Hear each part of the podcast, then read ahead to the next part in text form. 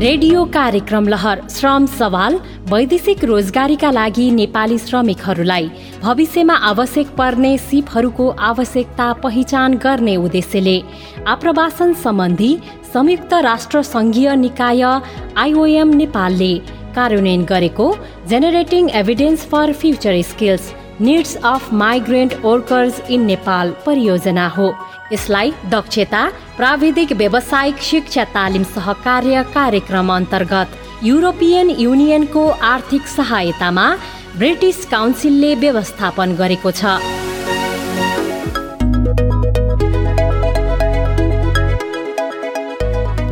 नमस्कार। आज भदौ नौ गतेको यो साँझमा यो अपरान्नमा यहाँलाई स्वागत गर्छु। काठमाडौँ उपत्यका स्थित डिजिटल ब्रोडकास्ट इनिसिएटिभ इक्वल एक्सेसको तर्फबाट म उपेन्द्र।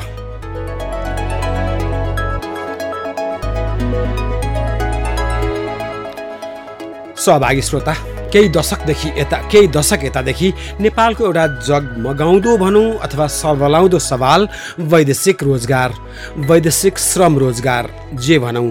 किनभने भन्ने गरिन्छ नेपालको अर्थतन्त्रको अहिलेको एउटा मेरुदण्ड वैदेशिक श्रम पनि हो अथवा श्रम हो।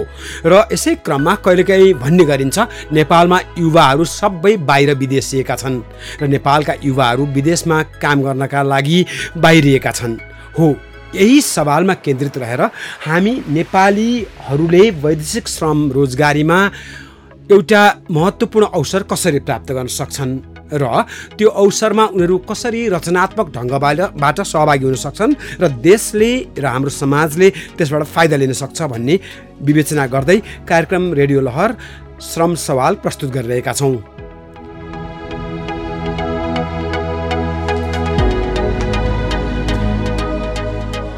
देशभरि झन्डै छ सयवटा रेडियोहरू छन्।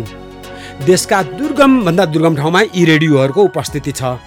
सात सय त्रिपन्नवटा पालिकाहरू छन् भनेर मान्ने हो भने झन्डै झन्डै झन्डै झन्डै त्यसैको हाराहारीमा रेडियोहरूको पनि सङ्ख्या छ। त्यसै कारणले गर्दा यी सयौँ रेडियोहरूसँग हामी उनीहरूबाट प्रस्तुत हुने रेडियो एयरवेभ्स मार्फत यो कार्यक्रम श्रम सवाल प्रस्तुत गर्दैछौँ। र गएको यस प्रत्यक्ष संवादात्मक रेडियो सवालमा रेडियो प्रस्तुतिमा हामीले राष्ट्रिय युवा परिषदका कार्यकारी उपाध्यक्ष सुरेन्द्र बस्नेत त्यसै गरी युवा तथा साना व्यवसायी स्वरोजगारी कोषका कार्यकारी निर्देशक विश्वमोहन अधिकारी र नेपाल युवा संस्था सञ्जालका सचिव विपना शर्मासँग संवाद गरेका थियौँ। आज हामी त्यसै गरी केही हाम्रा स्रोत विज्ञ विशेषज्ञहरूसँग यहाँ यहाँलाई प्रस्तुत गर्दैछौँ। उहाँहरू हुनुहुन्छ आज हामी विशेषतः गण्डकी प्रदेशमा केन्द्रित छौँ। देशको सातवटा प्रदेशमध्येको एउटा महत्त्वपूर्ण प्रदेश गण्डकी प्रदेशका लागि नीति तथा योजना आयोगका उपाध्यक्ष उपाध्यक्ष डाक्टर रघुराज काफले आज हामीसँग हुनुहुनेछ। त्यसै गरी हामीसँग गण्डकी प्रदेश कार्यालयका गण्डकी प्रदेशमा प्राविधिक शिक्षा तथा व्यावसायिक तालिम परिषद जसलाई अङ्ग्रेजीको छोटरी रूप सिटिभिटीका प्रमुख अर्थात् निर्देशक प्रमोद भक्त आचार्य हुनुहुनेछ।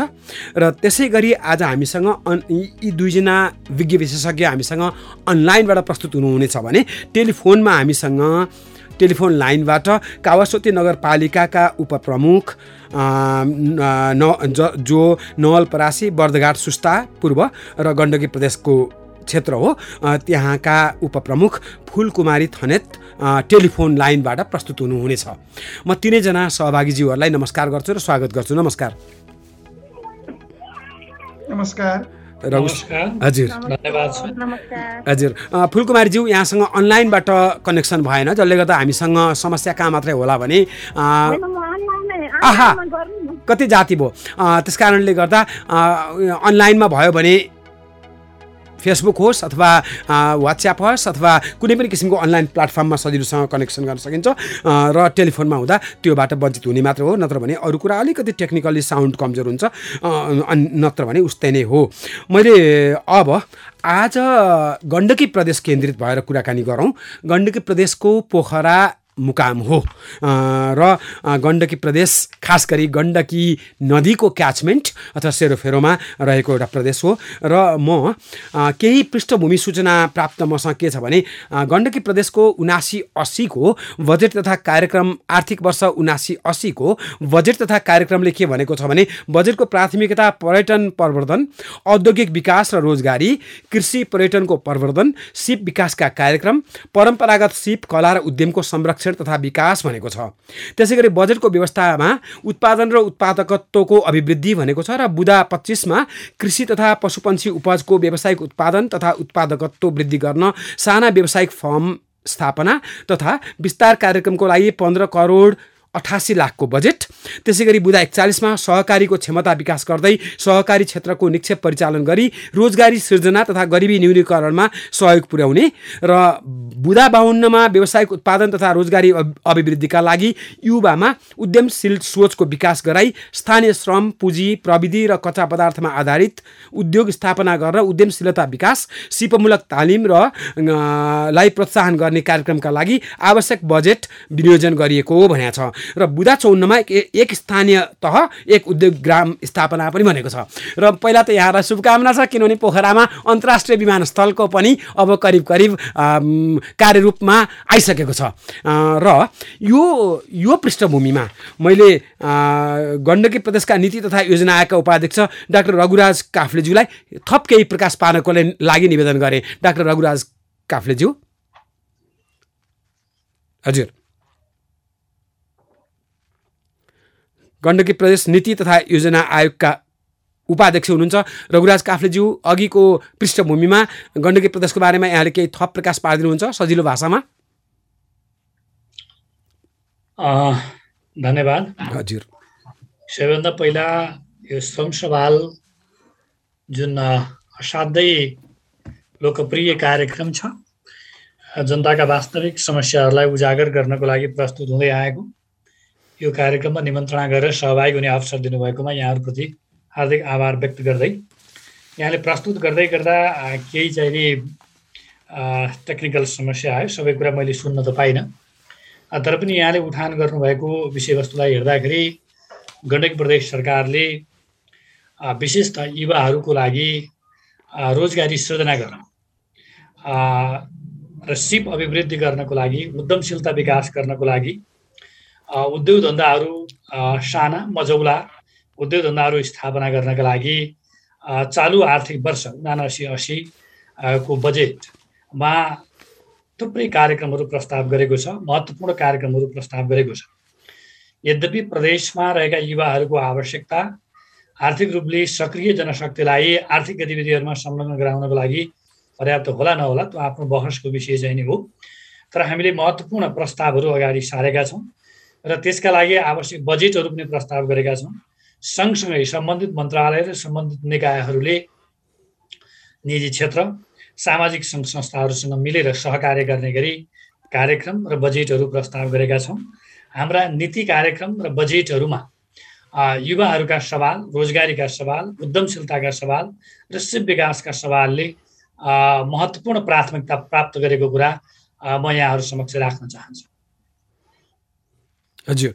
अब हो अघिको पृष्ठभूमिमा गण्डकी प्रदेश प्रशस्त ह्यापनिङ प्रभिन्स हो अथवा सरगर्मी अति छ र र युवाहरू वैदेशिक रोजगारीमा जाने प्रशस्त छन्।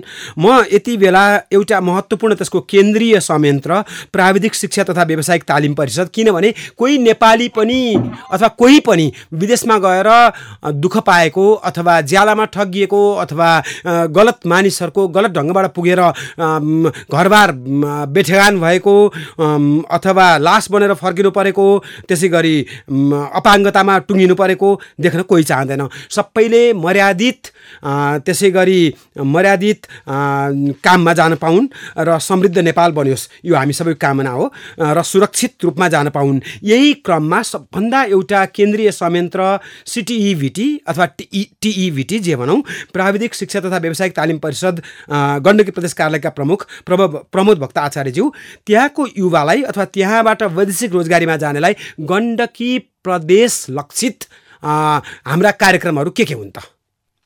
हस् धन्यवाद प्रश्नको लागि। प्राविधिक शिक्षा तथा व्यवसाय तालिम परिषदले विगत लामो समयदेखि युवा भाइ बहिनीहरूलाई सिप सिकाएर रोजगारीमा जोड्ने अभियानमा लागेको छ।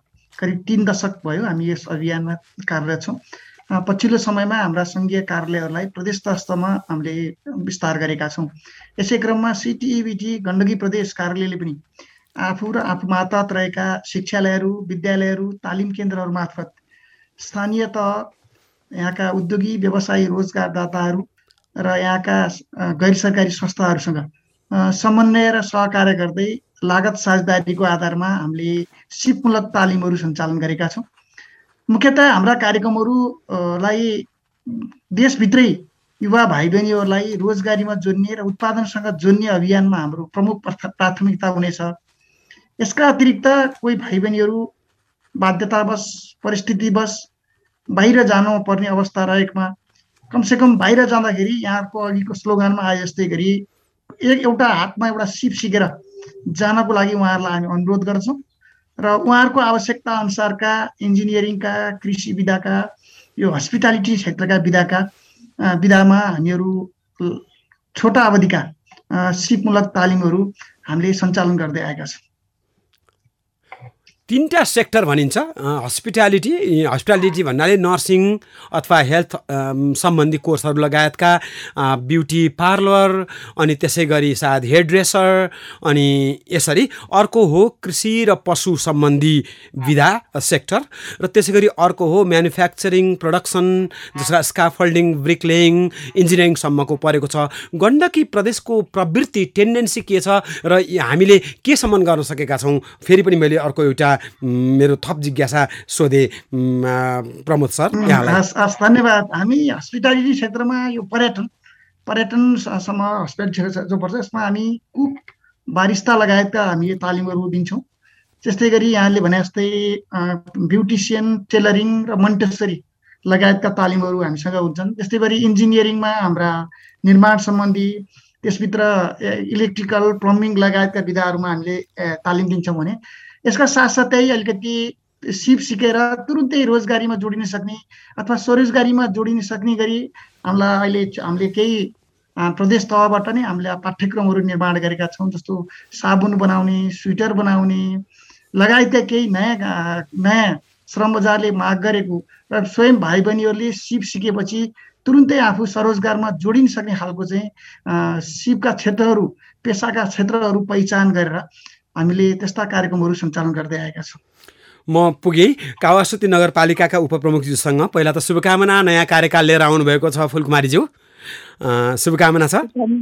हजुर धन्यवाद। हजुर यहाँको अब झन्डै पाँच वर्षको कार्यकाल यहाँले अति सफलतापूर्वक एउटा सम्झने योग्य बिताउनु हुनेछ हामी कामना गर्छौँ हामीले वैदेशिक रोजगार रोजगारी र श्रमको कुराकानी गर्दा एउटा महत्त्वपूर्ण हामी युवा भन्छौँ अथवा चाहिँ जानेहरूमा महिलाको सङ्ख्या।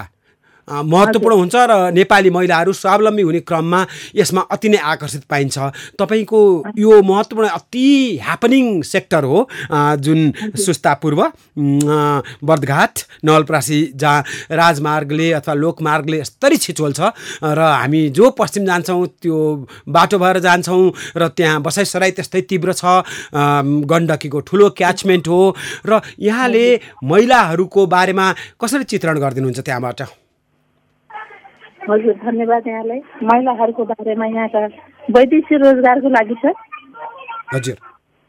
वैदेशिक रोजगारमा महिलाहरू पासपोर्ट बनाएका कुल महिला पुरुषको सङ्ख्या पच्चिस सय अन्ठानब्बेजना अनि सोह्र सय चौबिसजना पुरुष नौ सय चौहत्तरजना महिला हुनुहुन्छ।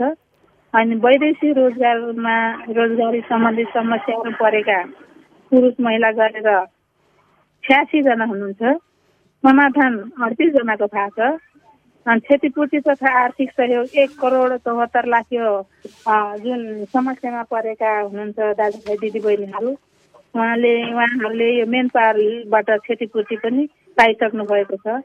अनि भिजिट भिसामा जाने र ठगीमा पर्नेहरू लगभग साठी प्रतिशत हुनुहुन्छ। नयाँ गन्तव्य जस्तै नयाँ गन्तव्य लान्छु भनेर लाँदा जाँदाखेरि पोर्चुगल पोल्यान्ड माल्टा जस्ता अनेकै देशहरूमा जाँदाखेरि धेरै दाजुभाइ दिदीबहिनीहरू ठगी ठगीमा हुनुहुन्छ र हाम्रो अहिले कास चौसठी नगरपालिकामा आठजनाको यस अठहत्तर उनासीमा आठजनाको विदेशबाट लास फिर्ता आयो लास आयो। त्यसै गरेर वैश्विक वैदेशिक रोजगार र सिप अभिवृद्धिको लागि भइरहेका प्रयासहरू हाम्रो नगरपालिकामा यस प्रकार गरेका छन्। चौसठी नगरपालिकाबाट प्रत्येक वर्ष बजेटको छुट्टै व्यवस्था गरी हिपो देश नेपालसँगको सहकार्यमा सुरक्षित आप्रवासन परियोजना सञ्चालन विगतका दिनहरूदेखि नै हुँदै आएको छ। यस परियोजनाबाट वैदेशिक रोजगार जान लागेका आम नागरिकहरूलाई सम्भावित ठगीहरूबाट कसरी बचाउन सकिन्छ? कुनै समस्या भएको खण्डमा सम्पर्क गर्ने निकायहरू के के रहेका छन्? जान्नको लागि काम र देशको बारेमा जानकारी गराउने लगायत वैदेशिक रोजगार सम्बन्धित हरेक किसिमका परामर्शहरू प्रदान गरी सुरक्षित वैदेशिक यात्राको लागि पहल गरिन्छ। वैदेशिक यात्राको क्रममा जाने बेलामा भिसाहरू नक्कली र सक्कली हो सो बारेमा जाँच समेत गरिन्छ। मानसिक रूपमा तनावपूर्ण अवस्थामा रहेका व्यक्तिहरूलाई मन परामर्श समेत दिइन्छ यो हिन्दीको भन्ने संस्थाले संस्थाको सहकार्यमा गरेका छौँ हाम्रो नगरपालिकाले आवश्यकता आधारमा मागलाई ध्यानमा राखी सिपमूलक विभिन्न तालिमहरू दिने गरेका छौँ कुक तालिम वेटर तालिम बारिस्टर तालिम र इलेक्ट्रिसियन तालिम प्लम्बिङ तालिम लगायतका तालिमहरू सञ्चालन गरिएको छ। वैदेशिक रोजगारबाट जानु अगाडि सिप सिकेर दक्ष बनेर जानुपर्छ भन्ने जनचेतनाका कार्यक्रमहरू समेत अगाडि बढाएका छौँ सीमाकृत गरिब विपन्न र दलित समुदायका व्यक्तिहरू आर्थिक अवस्था कमजोर एवं शिक्षाको कमीले कमीका कारण विभिन्न खाडी मुलुक मुलुकहरूमा अत्याधिक मात्रामा नबुझेर नै विभिन्न दल दलालहरू जाने हुँदा ठगीको सम्भावना उच्च रहेको हुन्छ। हामी विभिन्न सञ्चारका माध्यमहरू टिभी रेडियो पत्र पत्रिकाहरू मार्फत जनचेतनाका लागि प्रयासहरू प्रयासरत छौँ। नागरिकता बनाउन जिल्ला प्रशासन कार्यालय जाने हरेक व्यक्तिहरूलाई सामी परियोजनाबाट अनिवार्य रूपमा वैदेशिक रोजगार सम्बन्धी परामर्श दिने काम गरिरहेका छौँ। होइन ठिक छ। कति राम्रो भयो। चारजना हामी तिनजना हामीसँग स्रोत व्यक्तिहरू हुनुहुन्छ आज। र रेडियोलाई अङ्ग्रेजीमा कहिले कहिले के भन्न भन्ने गरिन्छ भने radio is voice of voiceless अर्थात् स्वरविहीनहरूको स्वर हो रेडियो। मलाई लाग्छ अहिले जुन कुरा सुनाउनु भयो फुलकुमारी थलेतज्यूले उहाँ कावासती नगरपालिकाका उपप्रमुख हुनुहुन्छ नवलपरासी वर्धघाट सुस्ता पूर्व गण्डकी प्रदेशको कावासती नगरपालिका। र तपाईँको कुरा सुन्दा यस्तो त्यहीको अवस्था चित्रण भयो कि दक्ष बनाउने क्रममा लाग्नु भएको छ। अध्यक्षहरूलाई र संस्कृतमा अथवा नेपालीमा भन्ने गरिन्छ विद्या नै छ कर्म नै छ महाशक्ति विद्या नै छ सुपूजन। आखिर काम सबैले गर्नुपर्छ। विद्या त एउटा गहना मात्रै हो कर्म सबभन्दा ठुलो शक्ति हो पावर हो र काम सबभन्दा ठुलो महाशक्ति हो। र यही क्रममा त्यो क्षेत्रबाट अघि यहाँले पोल्यान्ड मा माल्टा पोर्चुगलको कुरा सुनाउनु भयो झलझली त्यही ठाउँहरू सम्झ्यौँ हामीले। र म फुलको कुमारीज्यूको यो टिप्पणी पछि म रघुराज काफ्लेज्यू जो यहाँ प्रोभिन्सियल अथवा प्रादेशिक तहमा त्यहाँ योजना आयोगमा हुनुहुन्छ यी उहाँले भनेका भोइसेसहरू हाम्रो योजना आयोगको नीति कार्यक्रममा कतिको प्रतिबिम्बित भएको छ त अब? धन्यवाद। प्रदेश सरकारको जिम्मेवारीभित्रको एउटा महत्त्वपूर्ण विषय हो। श्रम र रोजगार हेर्ने मन्त्रालय नै प्रदेश सरकारले स्थापना गरेको छ। र जसमा प्रदेश सरकारको तर्फबाट श्रम तथा रोजगार नीति दुई हजार अठहत्तर जारी भएको छ। यो श्रम तथा रोजगार नीतिले वैदेशिक रोजगारमा गण्डकी प्रदेशबाट जाने नागरिकहरूको सुरक्षा र वैदेशिक रोजगारमा जाने नागरिकका परिवारका सदस्यहरूको सुरक्षा र चाहिँ सिप विकासका थुप्रै कार्यक्रमहरू थुप्रै नीतिगत व्यवस्थाहरू यसले प्रस्ताव गरेको छ। यानि कि प्रदेश सरकारले जारी गरेको श्रम तथा रोजगार नीतिमा वैदेशिक रोजगारका मुद्दाहरूलाई सम्बोधन गर्ने गरी थुप्रै नीतिगत प्रावधानहरू प्रस्ताव भएको छ। र सँगसँगै प्रदेश सरकारको प्रथम आवधिक योजना प्रथम आवधिक योजनामा पनि युवाहरूको सिप विकासका कुरा उद्यमशीलताका कुरा र सिपयुक्त जनशक्ति तयार गर्ने कुरालाई प्राथमिकताका साथ राखिएको छ। र हामीले आवधिक योजना पहिलो आवधिक योजनाको मध्यावधि समीक्षा गरिराखेका छौँ अहिले। त्यो मध्यावधि समीक्षाको सन्दर्भमा पनि वैदेशिक रोजगारमा रहेका नागरिकहरूको सुरक्षालाई कसरी प्रत्याभूत गर्न सकिन्छ त्यहाँ के कस्ता समस्याहरू छन् त्यसको पहिचान त्यसको विवेचना विश्लेषण गर्ने र दोस्रो आवधिक योजना निर्माण गर्दाखेरि वैदेशिक रोजगारका विषयहरूलाई प्रत्यक्ष रूपमा सम्बोधन गर्ने गरी नीतिगत व्यवस्था गर्ने तयारी हामीले गरिराखेका छौँ। वैदेशिक रोजगारीको कुरा गरिरहँदाखेरि हामीले अझ फराकिलो भएर छिमेकी मुलुक भारत जाने नागरिकहरूको सुरक्षाको कुरा उनीहरू प्राप्त गरेको सिप अनुभव र पुँजीलाई मुलुकको हितमा उपयोग गर्ने कुरा त्यो वैदेशिक रोजगारसँग जोडिएका नागरिक र तिनका परिवारहरूको संरक्षणको कुरालाई पनि हामीले प्राथमिकतामा राखेका छौँ भने गण्डकी प्रदेशबाट कामको खोजीमा अरू बाँकी छवटा प्रदेशमा जाने नागरिकहरूलाई कसरी चाहिँ सुरक्षित गराउन सक्छौँ। उहाँहरूलाई कसरी सिप प्रदान गर्न सक्छौँ? उहाँहरूको अनुज्ञता र क्षमतालाई कसरी प्रदेशको समग्र विकासमा जोड्न सक्छौँ? उहाँहरूले भोगेका समस्याहरूलाई हामीले कसरी सम्बोधन गर्न सक्छौँ भनेर नीतिगत रूपमा नै अगाडि बढाएका छौँ। अहिले पनि मैले निवेदन गरेँ हाम्रो वार्षिक नीति कार्यक्रम हाम्रा बजेटहरूमा युवाहरू रोजगारीको कुरा उद्यमशीलता प्रवर्धनको कुरा उहाँहरूलाई सिप प्रदान गर्ने कुरामा हामीले प्राथमिकताका स्रोत साधन पनि विनियोजन गरेका छौँ र संस्थागत विकास पनि गरेका छौँ जस्तो हामीले प्राविधिक शिक्षा तथा व्यावसायिक तालिम प्रतिष्ठान नै गण्डकी प्रदेशमा स्थापना गरेर काम गरिराखेका छौँ भने सिटिबिटीको हाम्रो निर्देशकज्यू पनि यो कार्यक्रममा जोडिनु भएको छ। हामीले सिटिबिटीसँग मिलेर पनि सहकार्य गरिराखेका छौँ नीति निर्माणको कुरामा सिप प्रवर्धनको कुरामा सिप प्राप्त गरेको नागरिकलाई कसरी उद्यमसित जोड्न सक्छौँ भन्ने कुरामा पनि हामीले सहकार्य गरिराखेका छौँ। मैले मूलभूत रूपमा भन्न खोजेको कुरा के भने जस्तो हामीले गएको आर्थिक वर्षमा हेऱ्यौँ भने मुलुककै कुरा गर्दाखेरि पनि अहिलेसम्म वैदेशिक रोजगारमा छ लाख अठाइस हजार नागरिकलाई पठाएको सबभन्दा धेरै। नागरिक चाहिँ एकै आर्थिक वर्षमा वैदेशिक रोजगारमा गएको आर्थिक वर्ष भनेको गएको आर्थिक वर्ष। त्यो अवधिमा गण्डकी प्रदेशबाट पनि एकसठी हजार नागरिकहरू चाहिँ नि श्रमको खोजीमा अथवा रोजगारीको खोजीमा चाहिँ नि विदेश जानुभएको छ अथवा वैदेशिक रोजगारीमा जानुभएको छ। उहाँहरूलाई हामीले केन्द्रबिन्दुमा राखेर हाम्रो नीतिहरू निर्माण गरेका छौँ। त्यही अनुसारको सिप प्रवर्धनको काम उहाँहरूलाई सेवा प्रवाह गर्ने काम गरेका छौँ। गण्डकी प्रदेशबाट नै अहिले पुनः श्रम स्वीकृति प्रदान गर्ने काम भइराखेको छ। उहाँहरूको सुरक्षालाई प्रत्याभूत गर्नको लागि छवटा जिल्लामा हामीले सुरक्षित आप्रवासनका कार्यक्रमहरू सञ्चालन गरेका छौँ।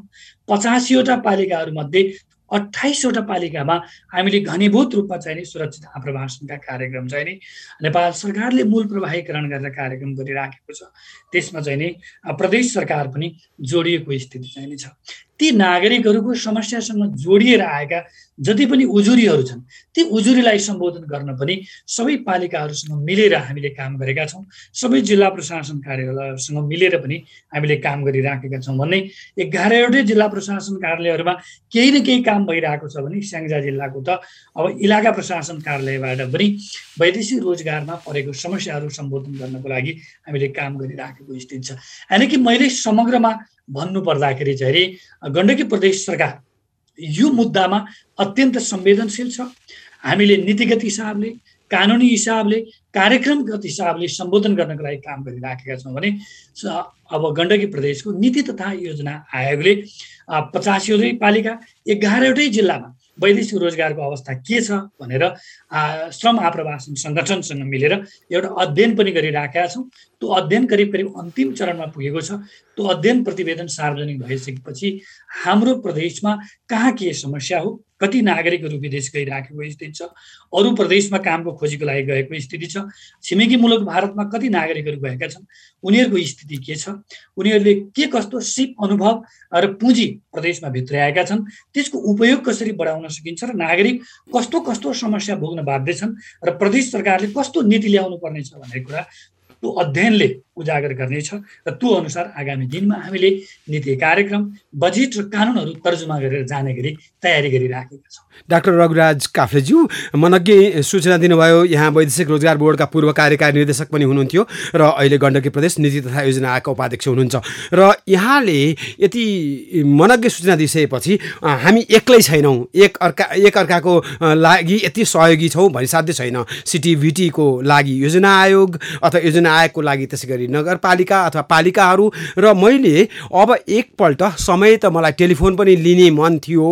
समयको कारणले गर्दा टेलिफोन लिन सकिनँ आजलाई तर म यति बेला अघि फुलकुमारीज्यूले भन्नुभयो जस्तै उपप्रमुखज्यूले भन्नुभयो जस्तै महिलाको यथेष्ट सङ्ख्यामा विदेश जाने ठुलो सङ्ख्यामा छ। र मैले पाएको जानकारी अनुसार अफ्रिकाको नाइट क्लबमा पनि नेपाली महिलाहरूले कामको लागि पुगेका छन्। भनेको कन्भिनियन्स भनौँ अथवा जे भनौँ अथवा टुरिज्म भनौँ भनेको सिप कति लिएर गएका छन् सिप कति लिएर गएका छैनन् आफ्नो ठाउँमा छ। सि अघिको महिलाको सङ्ख्या जुन एउटा ठुलो सङ्ख्या बताइदिनु भयो फुलकुमारज्यूले प्रमोद प्रमोद भक्ताचार्यज्यू हामीले त्यो महिलाहरूको सिपको आवश्यकताको लागि हाम्रो कोर्स सिटिभिटीको इन्टरफेस कोर्स के छ त? मलाई एकपल्ट फेरि पनि किनभने महिला साथीहरूलाई सजिलो गर्छ यसले। हस् पुनः धन्यवाद। वास्तवमा हाम प्रादेशिक क्षेत्र व्यवसाय तालिम परिषदसँग सिप विकासको क्षेत्रमा विभिन्न किसिमका हामी करिब तिन सयवटा अकुपेसनमा पेसामा हामीले तालिम दिन सक्ने अवस्था छ अहिलेको अवस्थामा। र यो प्रविधिको परिवर्तनसँगै श्रम बजारमा आएका नयाँ नयाँ पेसा र व्यवसायको सँगसँगै हामीले आवश्यकताको आधारमा समेत हामीले पाठ्यक्रमहरू तयार गरेर हामी तालिम दिनको लागि प्रयास गरिरहेछौँ र गण्डकी प्रदेशले त्यो सुरुवात पनि गरेको छ। चालु चालु भनौँ गत आर्थिक वर्षमा मात्रै हामीले सत्रवटा यो लाइभलिड लाइभलीहुड सम्बन्धी तालिमका लागि पाठ्यक्रमहरू तयार गरेर हामीले कार्यक्रम पनि सञ्चालन गरेको अवस्था छ। म सम्पूर्ण आदरणीय महानुभावहरू श्रोता महानुभावहरू र तपाईँको यो मिडिया मार्फत के अनुरोध गर्न चाहन्छु भने हामी वास्तवमा हामी के तालिम दिन्छौँ अथवा के तालिम लिन्छौँ भन्दा पनि हाम्रो आवश्यकता के हो? हाम्रो आवश्यकताको हामी पहिचान गरौँ र म आफू कुन क्षेत्रमा जाने हो त्यो क्षेत्रमा जानको लागि मलाई कस्तो खालको स्किलको आवश्यकता पर्छ सिपको आवश्यकता पर्छ त्यो हामीले पहिचान गर्न सक्यौँ भने त्यसको आधारमा यो सिटिभिटी गण्डकी प्रदेश मात्रै होइन सम्पूर्ण बाँकी छवटा प्रदेश मार्फत यस्ता खालका तालिमहरू दिने हामीले दिनेछौँ। अहिले महिलाको छोटो अवधिको तालिममा हेर्दाखेरि अहिले यो यो हजुरको चाहिँ ब्युटिसियन सम्बन्धी टेलरिङ सम्बन्धी यो स्वेटर बनाउने यो साबुनहरू बनाउने लगायतका अहिले पछिल्लो समयमा इन्जिनियरिङ विधामा पनि प्लम्बिङ इलेक्ट्रिसियन लगायतका केही विधामाहरू पनि तालिमको लागि माग भएको छ। म के अनुरोध गर्छु भने यसका अतिरिक्त यसका अभाव अलावा हामी कुनै देशमा कुनै रोजगारीको लागि जाँदैछौँ भने त्यहाँ गर्नुपर्ने के हो? काम के हो? त्यसको हामीले गइसकेपछि गर्नुपर्ने काम के हो? त्यो विषयमा हामी जानकार भयौँ भने हामीले ठ्याक्कै हामीले गरे तालिमपछि त्यहाँ नै हन्ड्रेड पर्सेन्ट जोडिन सक्ने गरी त हामीसँग भएको प्रविधि हामीसँग भएको जनशक्तिको आधारबाट दिन नसकिएला तर आधारभूत कुराहरू र यहाँबाट गएपछि जान्नै पर्ने कुराहरू गर्नै पर्ने केही स्किल्सका कुराहरू हामीले चाहिँ त्यसमा हार्ड स्किलका कुराहरू धेरै हार्ड स्किलका कुराहरू केही सफ्ट स्किलका पाटोहरूमा हामी सिटिबिटी त्यो खालको सिप दिनको लागि त्यो खालको चाहिँ हजुरको चाहिँ सूचना दिनको लागि हामी सक्षम छौँ भन्ने। रेडियो कार्यक्रम लहर श्रम सवाल वैदेशिक रोजगारीका लागि नेपाली श्रमिकहरूलाई। भविष्यमा आवश्यक पर्ने सिपहरूको आवश्यकता पहिचान गर्ने उद्देश्यले। आप्रवासन सम्बन्धी संयुक्त राष्ट्र सङ्घीय निकाय आइओएम नेपालले कार्यान्वयन गरेको generating evidence for future skills needs of migrant workers in Nepal परियोजना हो। यसलाई दक्षता प्राविधिक व्यावसायिक शिक्षा तालिम सहकार्य कार्यक्रम अन्तर्गत युरोपियन युनियनको आर्थिक सहायतामा ब्रिटिस काउन्सिलले व्यवस्थापन गरेको छ। यस रेडियो प्रस्तुतिमा अभिव्यक्त विचारलाई आइओएम युरोपियन युनियन तथा ब्रिटिस काउन्सिलको आधिकारिक विचार प्रतिबिम्बित भएको मानिनु हुँदैन। हुन्छ त।